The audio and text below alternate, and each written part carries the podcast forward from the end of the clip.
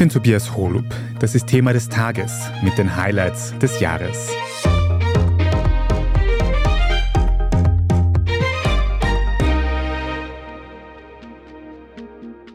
Die ruhigen Tage rund um den Jahreswechsel laden ja immer auch zu einem Serien- oder Filmmarathon ein. Und damit Sie dafür bestens informiert und inspiriert sind, gibt es unseren Standard-Podcast Serienreif. Wir stellen Ihnen heute eine Serienreif-Folge vor, die uns im vergangenen Jahr besonders begeistert hat, nämlich das Interview mit dem Tiroler Social-Media-Star Anna Striegel. Sie gibt exklusive Einblicke in ihren Auftritt im Reality-Format Too Hot to Handle auf Netflix. Unser reguläres Thema des Tagesprogramm, also die spannendsten Nachrichten, aktuell produziert von Montag bis Freitag, gibt es dann ab dem 8. Jänner wieder zu hören. Bis dahin viel Spaß mit unseren diesjährigen Podcast-Highlights.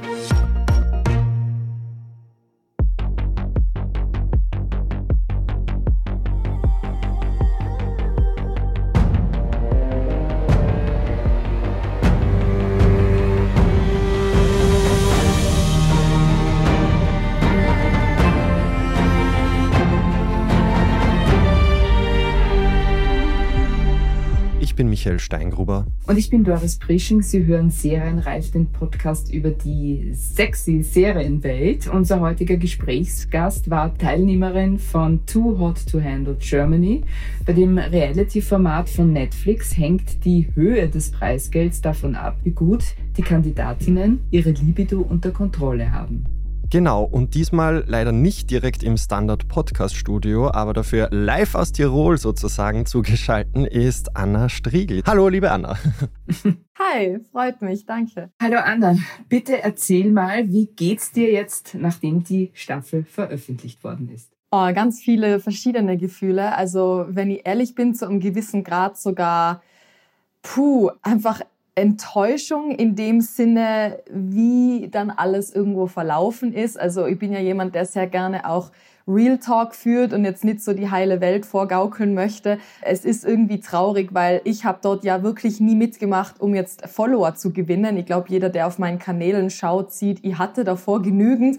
Und wenn es etwas ist, dann war es teilweise eher business-schädigend, wenn ich jetzt einfach mal aus meiner Entrepreneur-Unternehmerseite ähm, sprechen kann, weil natürlich man einen gewissen Stempel bekommt. Und ich habe dort mitgemacht, einfach um eine Erfahrung zu sammeln, um zu wissen, wie ist es denn behind the scenes, weil es ist immer leicht von außen zu sagen, ah, was ist los mit denen? Die haben eben ihre Libido nicht unter Kontrolle. Ich habe auch noch nie Reality-TV gesehen, nie RTL, irgendwelche Formate. Das Einzige, was ich eben vor drei Jahren gesehen habe, war die englische Version von Too Hot to Handle und da habe ich wie alle gefühlt mir gedacht, was ist los bei denen? Ist doch nicht so schwierig. Ich hatte da auch eineinhalb Jahre gerade gar keinen Sex und dachte mir, jetzt kommt mal, jetzt, jetzt beruhigt euch wieder, ich kann das viel besser. Habe ich mir halt gedacht und ja, das Leben ist ist dann so richtig reingefahren, dachte sich so, wir schauen, wie gut du wirklich bist und bin dann dort gelandet und ja, ich glaube, es ist, ich bin dankbar für die Erfahrung, sie hat mir viel gelehrt, aber jetzt so, wenn man rein äh, wirtschaftlich denkt zum Beispiel, ist das jetzt derzeit eher so, dass man sich denkt, ja, war davor besser, sagen wir so. Hast du die Staffel jetzt eigentlich selbst angeschaut und Stichwort Schnitt, also findest du, du wurdest nicht richtig dargestellt, weil du es schon erwähnt hast, du bist ein bisschen enttäuscht auch? Also ich bin nicht enttäuscht von dem, wie ich dargestellt wurde, weil ich muss sagen, ich war dort sehr authentisch durchwegs und das ist auch das Feedback, das ich bekommen habe von der Produktion. Also man kann sich das so vorstellen, man ist da auf diesem Set, es sind einfach überall Kameras, aber es gibt natürlich auch Kameramänner für gewisse Date-Settings und dann ist eine Produktion, die unterhalb dieser Villa sitzt und alles beobachtet. Also ich durfte da einmal kurz reinschauen, das war eigentlich so verboten für uns, sagen wir mal so und da hat man die ganzen in Räumen saßen da einfach Leute, die hat man nie gesehen für uns als Teilnehmer. Die saßen nur vor den ganzen Displays und haben geschaut, was geht wo ab. Und haben eine Person hat auch nur den Ton gehabt. Die kam dann auch am Ende nach dem Finale, als es keine Regeln mehr gab, zu mir und meinte so, boah krass, du warst wirklich durchgehend so authentisch und ehrlich und hast dich nie verstellt und so. Und das ist eigentlich für mich das schönste Kompliment, weil dir die ganze Zeit nur den Ton gehabt. Und ich glaube, was halt ernüchternd war, ist eher der Gedanke, dass viele Dinge nicht so gezeigt werden konnten. Gar nicht nur bei meiner Storyline, sondern bei anderen. Und manche hatten halt mehr Glück, dass sie sehr gut dargestellt wurden, wo eigentlich Sachen passiert sind behind the scenes, die nicht okay waren ganz. Und die nutzen das jetzt teilweise, dass sie da recht gut wegkommen sind, um dann auf meinen Nacken Drama zu kreieren und dadurch auf mich zu schießen, weil das halt Reichweite generiert. Und ich muss sagen, ich bin einfach eher enttäuscht von der Qualität an Menschen, zu was die bereit sind für ein bisschen Fame. Und das ist, glaube ich, für mich, was so ein bisschen ernüchternd jetzt gewesen ist, ehrlich gesagt. Mhm. Aber das heißt, du hast das finale Produkt selbst angeschaut? Ja, natürlich. Ich bin ja auch selber da neugierig, weil was ist, wenn dann jemand auf der Straße zu mir zukommt und sagt so, ey, die Aktion, ne, boah, richtig kacke. Also geht ja auch manchmal Stella, mit der bin ich ja noch sehr gut befreundet wegen dieser Duschszene. Die war in echt für uns auch so. Also ich war ja selber, man sieht auch in der Szene, ich war nur so, oh mein Gott, die duscht da gerade mit drei Leuten. Aber das ist wieder das typische Phänomen. Jeder hat dort seine eigenen Themen und bekommt gar nicht mit, was geht denn jetzt bei der anderen Person ab? Und man missversteht sich unfassbar schnell und checkt nicht, ah okay, da hat sie sich das und das gedacht. Oder ich wusste auch nicht, dass eigentlich die beiden Typen zu ihr kamen und sie einfach schon alleine davor geduscht geduscht hat einfach und die dann reinkamen so und dann ist halt Stella offen und denkt sich nicht viel dabei und natürlich waren wir trotzdem alle geschockt, dass die da jetzt mit den Typen duscht. Glaubst du, dass du ein bisschen naiv warst, wie du da reingegangen bist? Unfassbar naiv. Also ich glaube, das, wo ich jetzt sagen kann, warum ich unfassbar dankbar für die Erfahrung war, ich bin so dieses richtige süße Dorfmädchen, das irgendwie auch ein bisschen behütet und beschützt wurde. Ich hatte schon krasse Erfahrungen in der Kindheit, aber anderer Natur. Und jetzt, wo ich dort war, ist für mich einfach klar geworden, also zu was eben Menschen bereit sind teilweise und charakterlich, wie sehr man da sich täuschen kann in Menschen auch. Weil ich bin jemand super gutgläubig, will nur das Beste für jeden. Ich habe manchen Leuten auch super geholfen und denen Tipps gegeben, du so und so könntest vielleicht die Person besser kennenlernen oder so. Und die haben auch funktioniert, diese Tipps und so. Und dann zu sehen, dass die hinter meinem Rücken auf einmal anfangen, richtig viel Sachen zu erzählen, die nicht stimmen. Also das ist richtig eine Arschaktion. Ich kann es gar nicht schön beschreiben. Und es hat mich aber zu dem Fakt aufgeweckt, okay, wie die Welt und Menschen teilweise schon ticken können. Wie lange ist das jetzt her, dass du es gemacht hast? Das ist ja schon eine Weile her, ne? Ja, also vor einem Jahr war ich schon wieder zurück von der Erfahrung. Also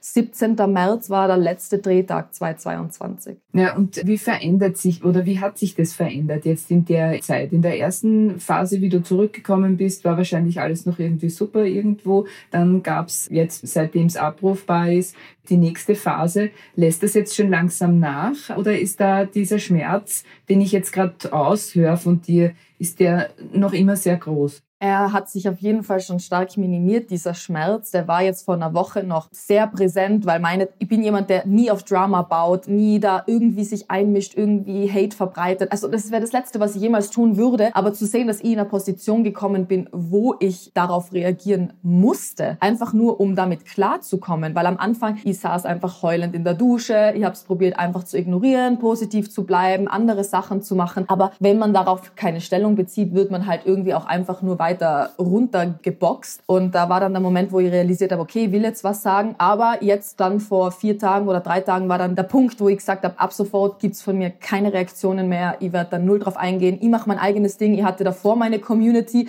die auf absolut nichts mit Drama steht. Und ich ja realisiert habe, wenn ich mich dann dagegen wehre, kommen die Kommentare mit, ah, du kreierst selber Drama. da denke ich immer so, naja, okay, ich will in der Bubble auch gar nicht mehr drinnen sein. Ich habe einfach so das Gefühl, ich will damit abschließen. Ich habe auch schon super viel entfernt davon davon. Also so, es steht nirgends mehr offensichtlich, weil ja, das ist jetzt für mich einfach vorbei. Mhm. Hast du noch Kontakt mit jemandem von deinen Mitteilnehmerinnen? Ja, also Stella und ich, wir verstehen uns wirklich ehrlich super gut und sind uns da auch sehr nahe. Und wenn etwas gewesen ist, ich muss sagen, ist ja immer lustig, weil durch dieses ganze Hate und auf uns schießen, also es war dann ja auch ganz viel die Kritik, dass das bei uns jetzt gestellt sein soll, was ja so crazy ist, weil warum soll ich für ein paar Klicks irgendwas faken? Also wisst ihr was ich, also das ist einfach rein faktisch betrachtet und mir, mir irritiert manchmal, wie unwissenschaftlich der Großteil der Gesellschaft denkt teilweise, weil es ist ja wirklich recht simpel simpel zu betrachten, okay, wer von denen hat es am meisten nötig, jetzt für Aufmerksamkeit hier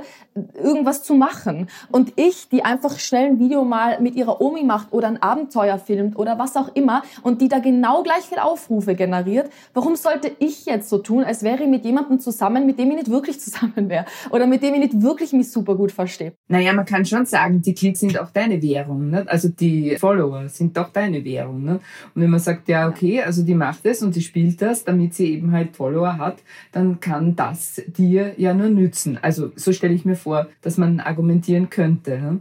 Ja, ja, das stimmt ja, das Grundargument. Das ist ja nur der Unterschied, okay, aber wenn ich dieselben Klicks generieren könnte durch ganz anderen Content, darum, wo es sich null darum dreht, dass ich mit ihr jetzt was habe, weil ihr habt davor Millionen Klicks auch erreicht, ohne dass ihr jetzt eine Fake-Beziehung inszenieren würde. Und ich glaube, das ist, was denen nicht klar ist, weil wenn man die Kanäle der anderen analysiert, immer nur gehen Videos viral, wo sie Hate verbreiten oder auf jemanden schießen oder jemandem etwas unterstellen und die anderen Videos Videos, wo es nur um sie geht, jucken niemanden so. Also das ist ja eher das, was ich kritisiere, dass die Leute das nicht nüchtern betrachten und sagen, okay, Wer hat da jetzt mehr Nutzen davon? Du hast uns vorher schon erzählt, es ging dir um diese Erfahrung bei der Teilnahme, aber natürlich, es gab auch ein Preisgeld und wir haben es schon gehört, es geht ja in dem Format darum, also quasi es wird Enthaltsamkeit belohnt und diese Fähigkeit wird natürlich da vom Produktionsteam auf die Probe gestellt. Gab es irgendwie einen Moment, wo du mal dachtest, ihr geht vielleicht mit Null aus? Ah ja, ich glaube, ich sage das auch mehrfach. Ich dachte mir das schon ganz am Anfang.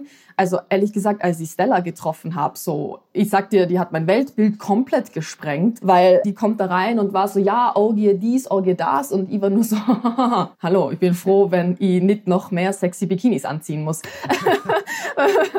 also, also diese Erfahrung für mich war einfach schon grundlegend. Ich war mit Dingen überfordert, mit denen die anderen ja so kein Problem hatten. Ich muss ja ehrlich sein, sein. Ich bin da rein und ich habe mich beim Casting schon selber auch ein bisschen extremer vermarktet. Ich bin gar kein Partygirl, aber ihr habt natürlich ein bisschen, ihr habt eine dezente schauspielerische Ader und ich wollte diese Erfahrung machen und ich hatte so ein Bauchgefühl, dass es das sein könnte. Und das heißt, als die mich dann gefragt haben, ja, und wie sieht's bei dir aus? Feiern, Party etc. So, ich so, ja, schon hin und wieder. Also ich kann auch schon mal richtig abgehen, was ja stimmt, aber ich trinke kein Alkohol. Ich bin teilweise auch sehr menschenmengenscheu und feiere das gar nicht, da umgeben von betrunkenen Menschen in einem Club zu sein. Aber das habe ich natürlich einfach eher rausgelassen und andere Dinge gehighlightet, dass ich eben sehr offen bin und ich war da im Castingprozess auch Polygrad und das hat sie natürlich interessiert und dann bin ich jemand, der da sehr offen drüber spricht. Das findet man halt in deutschsprachigen Gebieten nicht ganz so viel vielleicht. Also das war dann aber trotzdem für mich, als ich angekommen bin und realisiert habe, die anderen haben sich nicht so verstellt, die sind wirklich so.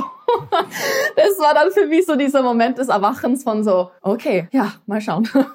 Hast du jemals die Sorge gehabt, dass ihr leer ausgehen könntet? Also nämlich sprich mit 0 Euro, weil eben sich keiner zurückhalten kann? Ja, also muss man schon ehrlich sein. Ja, ich dachte mir das nach dem vierten Tag schon. Also da war das dann ja so, dass irgendwie ich bin ja im Bett neben Kevin und Emily gelegen und ich habe gehört, was da abging. Und ich habe mir ja mit dem ersten Kuss mit Fabio drei Tage Zeit gelassen. Immerhin. Aber ich glaube ganz ehrlich, immerhin, ne, das ist in dieser Bubble eine ewig lange Zeit. Das kann man sich gar nicht. Eine Rekordzeit. Eine Rekordzeit. Und das war dann auch so, das, das sieht man nicht. Aber Fabio hat mich da am Nachmittag davor dann auch schon mal drauf angesprochen und war so, ja, du, will nichts sagen, aber wir haben bald kein Geld mehr. Wenn wir uns noch küssen wollen, dann wäre vielleicht jetzt langsam der richtige Zeitpunkt. Und dann war ich trotzdem nur unsicher, aber als es dann neben mir im Bett abging, das kriegt man natürlich mit. Und das ist ja auch eine Energie. Ne? Also ich bin ja auch echt sensibel und ich spüre auch einfach viel. Und es liegt, das haben wir sicher nicht beschreiben, du bist durchgehend mit diesen Menschen zusammen und die sind alle horny bis zum geht nicht mehr.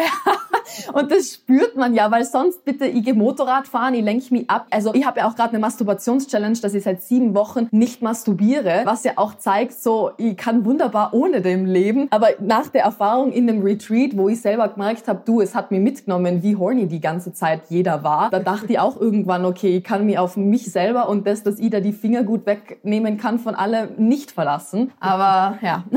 Aber mich interessiert jetzt gerade die Masturbationschallenge. Natürlich, das interessiert uns, ja. okay, was wollt ihr wissen? Wie kam es dazu? Was ist die Idee dahinter? Warum machst du das? Ja, also ehrlich gesagt, ich bin so ein Fan davon, mich von nichts und niemandem abhängig zu fühlen. Und ich habe so die Thematik dann oft, also ich beobachte viele Leute, die ohne ihren Kaffee nicht leben können, die ohne ihren Partner nicht leben können, die ohne ihr XYZ fill in the blank. Und ich, ich habe selber bei mir bemerkt, ich habe gewisse Verhaltensmuster, die eine Art Coping Strategy sind. Also Wege, wie ich probiere, mich irgendwie abzulenken von schwierigen Momenten. Und ich glaube, als Vorbereitung, weil ich sage euch, intuitiv habe ich schon wahrgenommen, das wird eine kranke Zeit werden, jetzt wenn der Release ist. Und ich hatte so eine Wanderung hier in Tirol auf einen Berg. Da bin ich jetzt im Jänner einfach auf den Gipfel gewandert. Das ist so die hohe Munde gewesen, so ein 3000 Meter Berg. Habe ich beschlossen, okay, an einem Tag, ich gehe da jetzt rauf, ohne Vorbereitung, ohne Sport vorher. Und danach war so der Moment, wo ich realisiert habe, boah, ich muss jetzt lernen, mich nicht zu drücken vor diesen schwierigen Phasen. Und Masturbieren war bei mir eine Art des zu umgehen. Und immer wieder habe ich mir davon ablenken lassen und es hat mich genervt. Also das war wirklich so, ich bin jemand, wenn ich laufe gern nackt rum und wenn ich mich dann lange im Spiegel nackt anschaue, denke ich immer so, ja, äh, das ist ganz nett.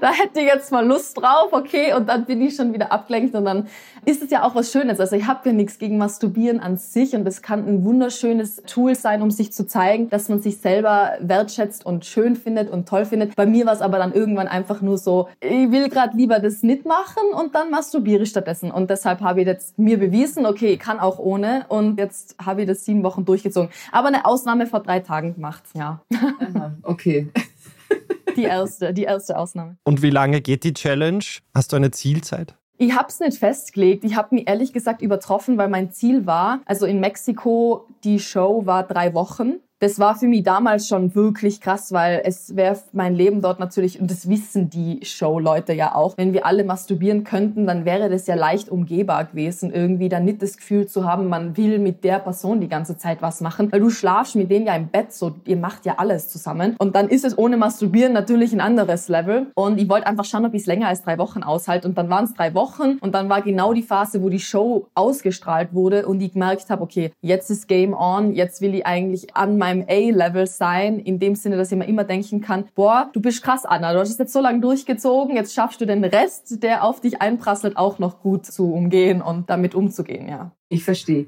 Und wenn du jetzt das Ganze auf den Punkt bringen müsstest und sagst, wie lautet dein Fazit zur Teilnahme bei Too Hot to Handle? Mein persönliches Fazit mit der Teilnahme ist für mich die Wahrheit, der Wahrheit ins Auge zu blicken und zu sehen, ich bin trotzdem größer als all das, was Leute da auf mich drauf projizieren. Und dass das ehrlich gesagt sehr befreiend war, weil auch jeder kennt das. Es gibt viele Menschen, die einem vielleicht ein gewisses Label draufklatschen wollen, sei es Familie, Freunde. Man fühlt sich da oft eingeengt davon und irgendwie durch diese Erfahrung, wo so viel von außen auf mich drauf kam, habe ich realisiert, boah cool, die können können das alles sagen, die können das alle meinen. Ich bin trotzdem mehr als das und ich darf auch meine Meinung äußern und zu mir stehen und halt zu realisieren, wie Menschen halt wirklich sind und nicht so ein naives Schäfchen zu sein. Dann machen wir eine kurze Pause. Bleibt dran, nach dem Rückblick folgt der Ausblick in Annas Leben nach Too Hot to Handle. Gibt es außerirdisches Leben? Haben Tiere ein Bewusstsein? Können wir durch die Zeit reisen? Es gibt so viele große Fragen, die uns Menschen seit Jahrtausenden beschäftigen. Aber erst jetzt kann die Wissenschaft Antworten darauf liefern. Oder neue Rätsel entdecken. Ich bin Tanja Traxler. Und ich bin David Rennert. Im Standard-Podcast Rätsel der Wissenschaft gehen wir großen Fragen der Menschheit auf die Spur. Wir fragen Wissenschaftlerinnen, was in schwarzen Löchern passiert. Wo die Aliens bleiben. Und die Fusionskraftwerke. Und wo die Mathematik an ihre Grenzen stößt. Rätsel der Wissenschaft. Jeden Mittwoch eine neue Folge. Überall, wo es Podcasts gibt.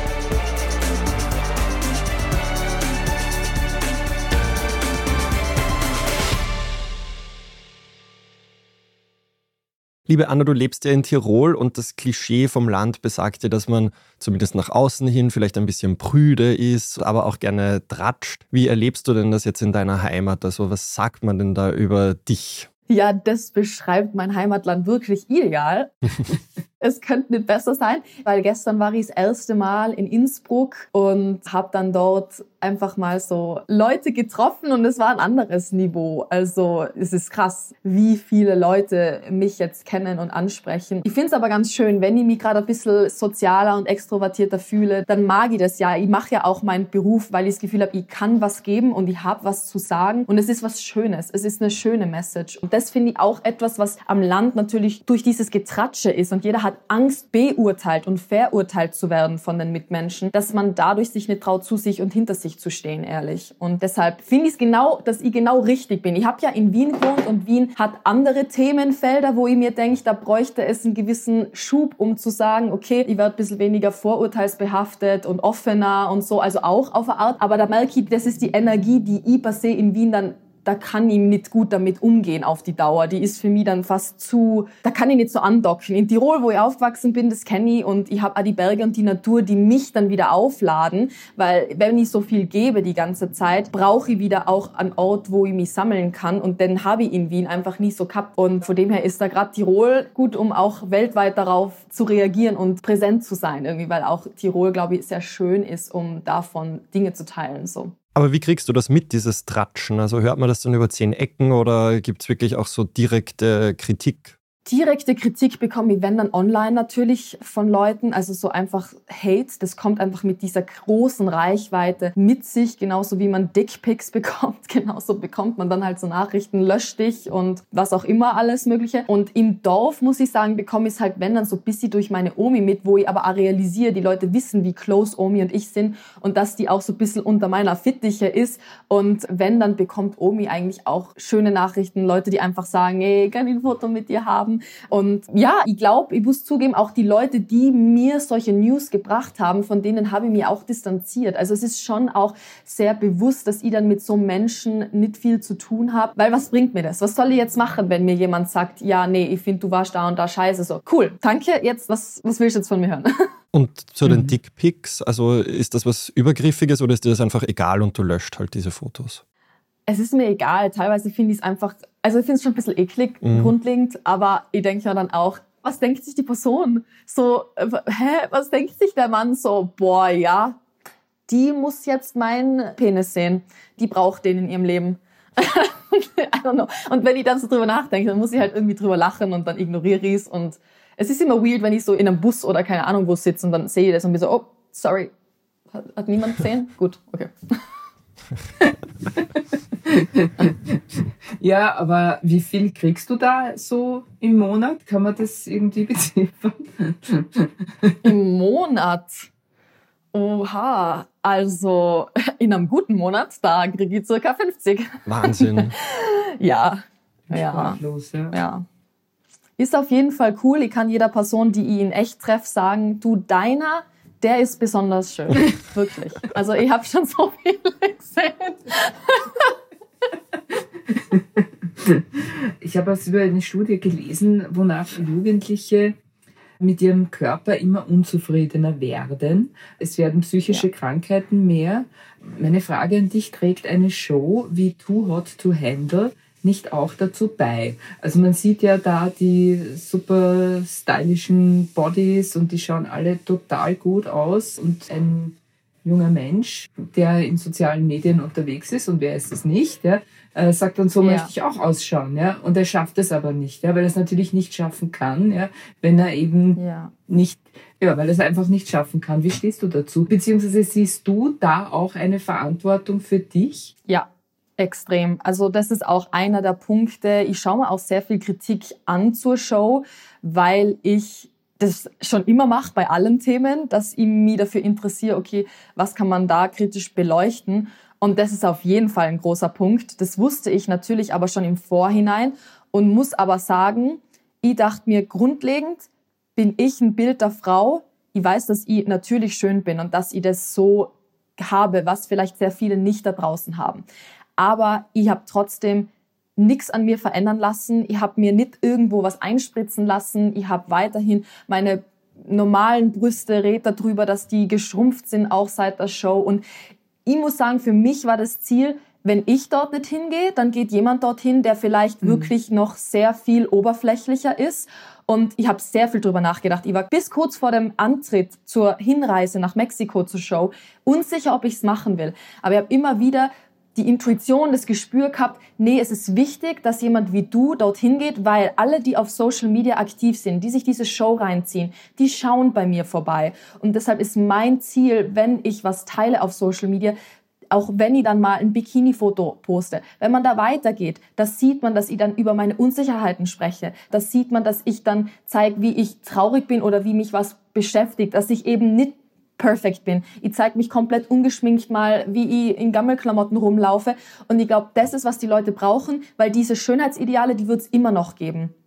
Die wird es in den Magazinen geben, die gibt's im Fernsehen, aber es ist was anderes jetzt, wo diese Persönlichkeiten so nahbar sind. Und mein Ziel ist es, dass die Leute von so einer Show vielleicht mit krassen Insecurities dadurch dann auf Instagram gehen und ein Ausatmen spüren, wenn sie dann zu mir kommen und realisieren, okay, da gibt's mehr, die ist nicht so oberflächlich, die postet nicht nur so diese schönen Fotos und das ist das Umdenken, das wir brauchen, weil es ist ja okay, schön zu sein. Es darf jeder schön sein, ne? Also ich glaube, es geht mehr darum, dieses ganze Spektrum zu zeigen und nicht eine Seite zu highlighten. Und das ist eigentlich die Veränderung, die ich bringen wollte. Auch wenn da in der Show natürlich das negativ wahrgenommen wird, vertraue ich darauf, dass der Großteil, 90 Prozent, dann sagt, okay, ich check die jetzt mal ab auf den Social-Media-Kanälen. Mhm. Als Influencer geht es ja auch viel um Werbepartner und um Marken. Welche Auswirkungen merkst du da? Kommen neue Geschäftsfelder auf dich zu oder hast du welche auch verloren? Also es ist eher so, dass ich habe da auch ganz viel mit meinem Management drüber gequatscht, weil ich merke, ich habe weniger qualitativ hochwertige Anfragen. Ich war davor schon super picky.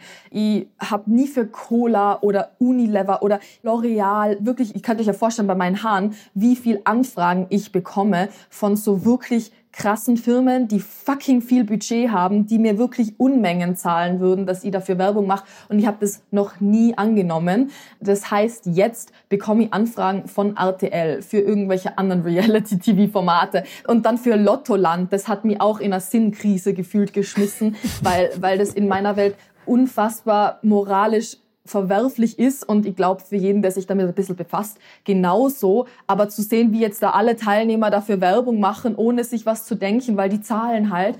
Aber jetzt habe ich halt realisiert, die Anfragen, die kommen durch Netflix, also durch die Show, so durch diese Aufmerksamkeit sind eher für mich fragwürdig. Also McDonald's hat auch gestern angefragt und ich war so, ja, nee. Das lehnst du alles ab. Das ist eigentlich. Ja, also das ist, glaube ich, was ganz, ganz viele über mich nicht wissen. Deshalb so ein Vorwurf zu sagen, boah, die ist fake und die macht alles für Klicks und Geld und keine Ahnung was. Darüber muss ich halt so lachen, weil wenn die wüssten, wie viel Geld, und wir reden da wirklich von mehreren Zehntausenden Euros, ich abgelehnt habe und wie viel ich weitergeleitet habe. Also wirklich andere Freunde, die davon jetzt gut leben können, weil ich gesagt habe, du, ich bin nicht die Richtige für Red Bull, aber geh doch zu dem Kollegen, der sauft das Zeug den ganzen Tag. ähm, so, so ungefähr kann man sich das halt vorstellen und ich finde das auch nicht etwas, das man besonders hervorheben soll als was Tolles. Es ist leider so, weil ganz viele sich schon sehr käuflich zeigen und das auch machen. Und ich bin auch nicht perfekt. Ich habe auch einmal jetzt für KFC Werbung gemacht für die vegane Option, weil ich mir halt gedacht habe, auch wieder, naja, Leute gehen so oder so zum KFC, lieber sie essen das vegane Menü. So, das war meine Rechtfertigungsart. Aber es ist natürlich trotzdem so eine super dünne Linie, wo man sagt, okay, kann man das trotzdem vertreten für so eine Firma heutzutage noch Werbung machen mit all den Themen, mit denen die sich eigentlich viel zu wenig befassen und halt ist eher dieses ganze vegane Grüne als Trend und halt als Marketing nutzen und das ist immer so das Schwierige teilweise, aber grundlegend bin ich extremst selektiv und deshalb ist alles, wenn Leute sagen, ja, du bist so famegeil und, und willst nur Geld, dann muss ich immer ein bisschen drüber lachen. Aber es dir jetzt im Endeffekt Follower gebracht oder hast du welche verloren? Ich meine, gab es einen Boost oder eine Talfahrt? Nee, ich habe gerade unfassbar hohe Story-Views, so teilweise 100.000 Leute, die meine Stories anschauen und habe 100.000 Follower gemacht in der Zeit jetzt auch. Aber das bringt einem halt nichts, wenn die Firmen die man auch wirklich zeigen wollen würde. Weil eigentlich ist ja meine Mission oder Vision zu sagen, okay, diese Leute, die jetzt von dem Reality-TV zu mir kommen, die will ich bespielen mit coolen Werten, mit auch coolen Produkten, wo ich sage, da stehe ich dahinter. Die sind nachhaltig, die sind was auch immer. Und das fehlt halt gerade ein bisschen, kommt mir vor. Obwohl ich es auch schön finde, jetzt einfach mal nur auf Inhalt zu konzentrieren und einmal sagen, es gibt jetzt keine Werbung. Es ist eh eigentlich das Beste, was man den Followern geben kann. Von dem her ist es jetzt nicht dramatisch. Aber ich glaube, das, was jetzt wirklich den Wachstum bei mir auch gefördert hat, war, dass ich jetzt unfassbar zielgerichtet war. Da kommt auch die Masturbations-Challenge rein, weil ich hatte dadurch auch viel Energie übrig. Ich habe gefühlt diese ganze sexuelle Energie einfach gechannelt und in meine Kreativität reingesteckt und in dass ich wirklich den ganzen Tag nichts gemacht. Ich bin um halb sieben aufgestanden und um 11 Uhr 30, also abends 23.30 Uhr ins Bett und habe nichts anderes gemacht als Videos. Also das sehen auch alle Leute nicht, was da dahinter steckt. Und die Anfragen, die du jetzt angesprochen hast, Reality TV wird, glaubst du, Too Hot to Handle, ist das eine Ausnahme gewesen oder kannst du dir schon vorstellen, irgendwann mal, weiß ich nicht, Dancing Stars oder Dschungelcamp oder weiß ich nicht, was zu machen? Also Dancing Stars auf jeden Fall. Das finde ich irgendwie super cool und ich mag ja so Challenges. Also ich bin keine Tänzerin. Es ist ja immer lustig, wenn Leute hören, ich bin TikTokerin, dann sind sie immer so, lass doch den Tanz machen und ich bin so, lustig. ich, kann, ich kann gar nicht tanzen. Meine Omi ist Seniorentanzleiterin, erzählt mir da auch immer und sagt dann jedes Mal, komm, lass uns doch mal wieder den Wilma Stomp tanzen. Und ich bin damit schon überfordert, okay? Und das ist Seniorentanz. Also es ist für mich so, ich hätte einfach Bock drauf, weil ich wüsste, wenn ich mich drauf versteif, dann würde ich meine Erwartungen auf jeden Fall übertreffen und wäre dann gut. Ich habe ja auch Gerätetonen und ganz viel so mit Körperspannung gearbeitet früher. Also das fände ich geil, aber jetzt so RTL-Sachen sehe ich mich wirklich mhm. gar nicht. Also in die Richtung zu gehen, wenn dann sowas wie Seven vs. Wild, ich weiß nicht, ob ihr das kennt. Es ist so ein YouTube-Format, so Reality-TV, wo man auf einer Insel ist und dort überleben muss alleine für eine Woche. Und sowas würde ich halt super cool finden. Und fokussierst du dich weiterhin auf Social Media oder gibt's andere Pläne? Ich habe jetzt ein Buch geschrieben in den letzten Jahren nach dem Dreh über meine natürliche Haarpflege und Haarhacks, weil ich hatte sie vor sieben Jahren ja ganz abgeschnitten, also ganz, ganz kurze Haare und habe die dann einfach lang gepflegt, aber auf ganz natürliche und nachhaltige Art und Weise. Und da kriege ich natürlich 100.000 Fragen am Tag, deshalb habe ich mir gedacht, ich schreibe mal ein Buch. Und mein Urziel ist ja immer Schauspielerin gewesen und war ja auch in LA für und habe jetzt in einem Film mitgespielt, eine österreichische Produktion, die auch sehr bald kommt. Da ja, bin ich gespannt, wo das dann zu sehen wird. Das ist gerade alles ein bisschen in Verhandlung. Aber ja, also in die Richtung geht's mehr. Und dann, ehrlich gesagt, bin ich einfach offen und fokussiere mich auf meine Social-Media-Kanäle, weil das ist ja, wo ich die Menschen erreichen kann mit meinen ganzen Werten und Messages, die ich so habe. Wie schaut denn das aus, mhm. so die Konzeption und Umsetzung? Also wie sieht da dein Alltag aus? Wie viel Zeit investierst du da in die Videos? Ich stehe auf und dann ist es meistens schon so, oh, ich habe eine Idee. Zum Beispiel heute, ich war ja gestern beim Friseur, ihr seht ja schon die Frisur und meine Omi weiß davon aber nichts und es gibt keinen Menschen auf diesem Planeten, der mehr mit meinen Haaren eins ist wie meine Omi. Also das ist die ganze Zeit so, okay, bitte. Also ich hatte das letzte Mal zwei Zöpfe und Omi war so, bitte darf ich sie nochmal neu zöpfen. Einfach nur so. Das heißt, ihr habt dann die Idee sofort gehabt, boah, okay, ich zeige ihr die Frisur und film das.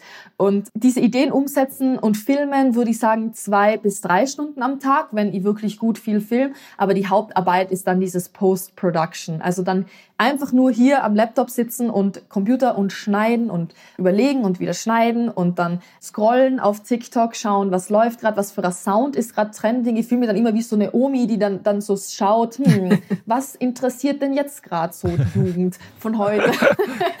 ähm, das heißt, du hast keine äh, Vier-Tage-Woche, oder wie? Ja, boah, ja, also ich wünschte, ne, also ich wünschte, ich hätte mal manchmal nicht eine Acht-Tage-Woche, weil so fühlt sich das eher an. Also es ist auch immer so, wenn ich sag, ich fliege jetzt ja bald nach Bali mit Stella und Sebastian und da ist es dann auch so, boah, ja, genieß es und schön Urlaub. Und ich sag dann mittlerweile gar nichts mehr drauf, weil ich mal denke, ja, ja, Urlaub. Mhm.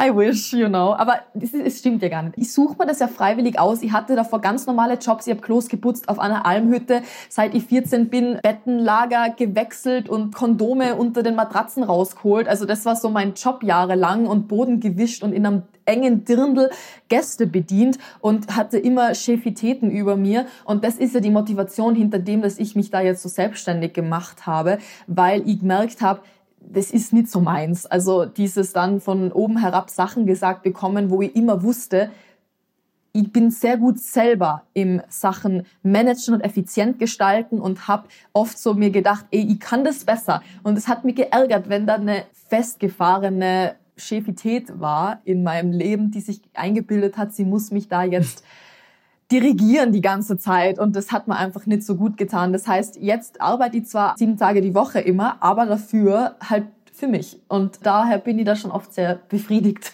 mit dem Gedanken. Coole Sache. Zum Schluss vielleicht noch, hast du einen Tipp für all jene, die bei zukünftigen Staffeln von Too Hot to Handle oder anderen Reality-Formaten teilnehmen möchten? Was würdest du denen mitgeben, so es kommt darauf an, wie sie wirklich ehrlich drauf sind. Weil ich muss sagen, es gibt kein Rezept für alle. Wenn man wirklich ein guter, authentischer Mensch ist, der ehrlich ist, dann sei das. Das kommt natürlich am allerbesten an. Aber wenn ich es so betrachte jetzt mit den anderen Teilnehmern, dann muss ich sagen, hat es ja auch funktioniert, sich zu verstellen und ein bisschen ein anderes Image von sich vor den Kameras zu zeigen, als es vielleicht in echt der Fall ist. Und von dem her gibt es da kein Rezept. Aber wenn man da mitmachen will, sei die, also ich glaube, man muss sich wirklich fragen, okay, ist es mir das wert? Ich glaube, Leute realisieren nicht, dass auch erstens das danach dann auch nicht unbedingt so ein krasses Karriereding ist. Ich weiß nicht, also ich denke mir so jetzt, wenn ich zurückblicke, wie ich, ich habe einfach hart dafür gearbeitet. Also wenn das Ziel einfach ist, die Erfahrung mitzunehmen, dann go for it. Warum nicht? So wie ich. Ne?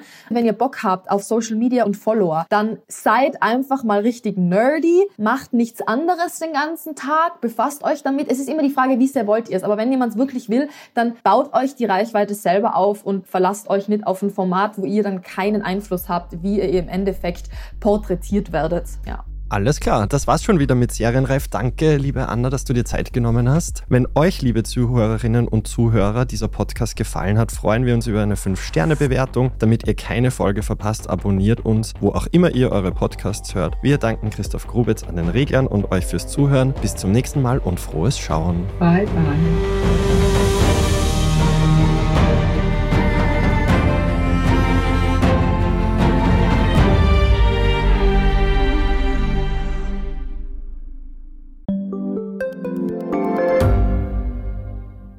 Standard-Podcasts gibt es ja wirklich schon zu jedem Thema. Also fast jedem. True Crime. Thema des Tages. Lohnt sich das? Inside Austria. Serienreif. Besser Leben. Rätsel der Wissenschaft. Edition Zukunft. Und, und, und. Aber nicht jeder hat die Zeit, das alles zu hören. Und manchmal möchte man sich einfach nur ein paar Minuten beschallen lassen. Ich bin Scholt Wilhelm. Und ich bin Margit Ehrenhöfer. Ab sofort bringen wir auch Highlights unserer Podcasts. Für zwischendurch, wenn mal weniger Zeit ist. Diese kurzen Ausschnitte nennen wir Shorts. So wie eine kurze Hose. Oder eine kurze Geschichte. Okay.